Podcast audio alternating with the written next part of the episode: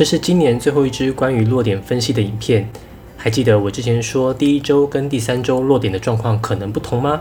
不仅是数据资料获得不同，大家选填志愿的心理状态也不同了。今天我会整理升学辅导专家刘俊豪主任在三场大学多元选材与高中适性升学研讨会的看法，进行总整理，希望帮助你在最后选择志愿上有更全面的思考。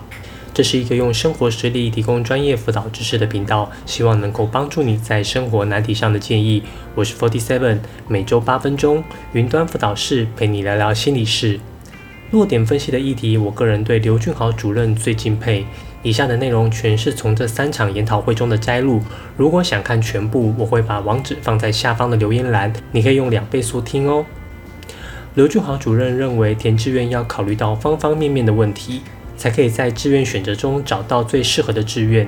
这些方方面面，我总归三部分：一、胜算上的考量；二、对分数志愿熟悉的考量；三、行为模式的考量。一、胜算上的考量，建议从累积人数上来推估，因为今年跟去年的招生名额是相当的，用累积人数来看比较合理。单科的累积人数又以数 A 最为明显。去年数学是很难的一年，今年又更难，基本上可以把去年的数学减一分当做今年数学 B 的部分，不要对累积人数，直接参考一零八年的成绩。意思就是一零八数学如果是十二积分，那今年的数学 B 就当做十二积分来看，完全不用对累积人数。数 B 要对一零八的原因，是因为无法判断有多少人会用数 B，数学强的人可能就算数 B 十五都不想用。自然组数 A 考差的，可能就会去抢社会组的科系，这样混乱的局面就无法用累积人数来推估。如果全国都统一直接对一零八的数 B，那就会有一套统一标准，这样数 B 落点就比较准。国文、英文今年也是隐性掉分，这些差不到一级分的人数会反映在组合累积上。今年累积人数来看，五十八对五十七，五十五对五十三，五十一对四十八，越往下掉越多。例如台大机械去年四科加总五十五，今年合理就会落在五十三。如果考科组合改变，可以去查询同学校采集一样的其他科系，例如成大自工采集改变，从四科变成三科，我们就可以去参考成大电机，也是因数 A 四来推估。另外，如果遇到完全无法判断的科目，可以先跳过，只判断可以判断的分数。例如中国医医学系今年采集国社，这种没有任何根据的就先跳过。数学自然就可以用中山医学系的分数加一级来推估。另外，倍率大的分数虽然很低，但是一定过不了超筛。例如台大地理环境资源学系，去年因数设二十三看起来很低，但是这位二十三的同学，如果英文十三就遇到超筛，那他就一定不会通过第一阶段。同学在志愿选填时遇到大倍率的可以宽松点，但如果最后一筛也是最低分，那超筛就一定会被刷掉。在志愿分配时用确定跟不确定来分，一旦遇到超筛，就要纳入不确定的志愿。所谓梦幻志愿是要有逻辑的判断。例如中央自贡的自然，从一零八年起有十二、十三、十四等三种积分，我刚好是十二，属于比较低的，那可能就要列入梦幻。如果遇到超筛，手中就要有另一张王牌，可能是四颗加总比较高的，这样就可以比较容易通过第一阶段。每个人都有二到三个确定会过的志愿，就可以去挑战一些梦幻小戏。二对分数志愿的熟悉。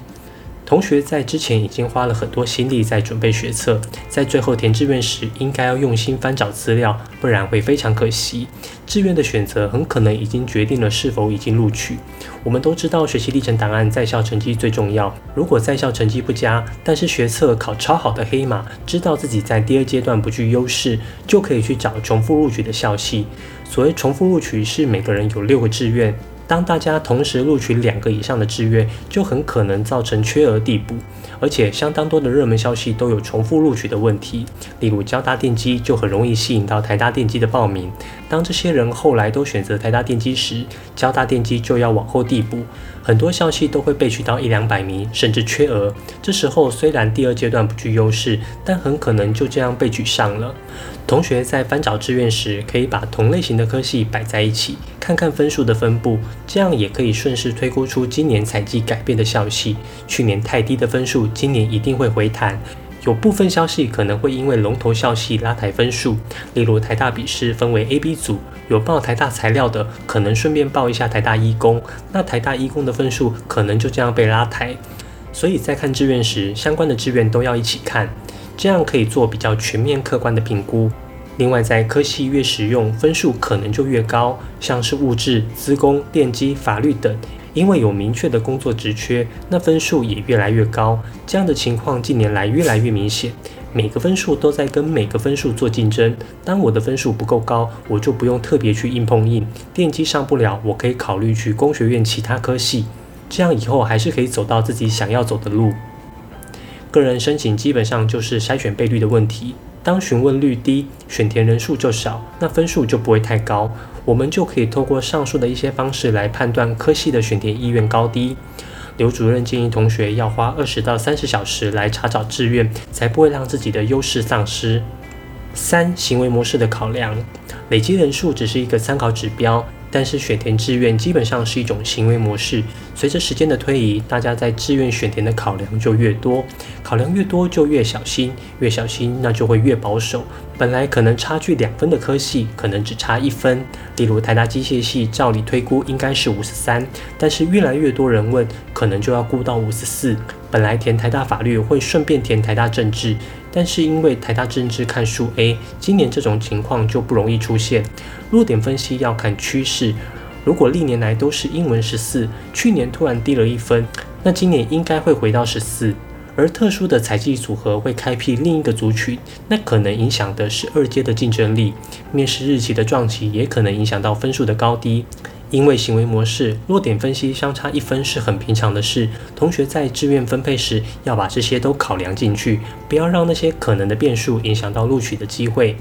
最后是否要考分科测验？目前用学测转换六十几分尚未定案，但许多同学想要考分科测验是面子问题，因为他们不想让其他同学看低，这点可能跟家长想要孩子把握个人申请的动机很不一样。根据刘主任的看法，自然组因为只考数甲、物理、化学、生物震荡大，很容易补回国英的劣势。社会组的历史、地理、公民虽然不容易补，但是国英数考好的人，应该很多人会在个人申请就录取。所以某个程度上，社会科分组测验的战场可能没想象中激烈。以上是三场研讨会的摘要，希望可以帮助同学在选择志愿时考虑到更多方方面面的问题。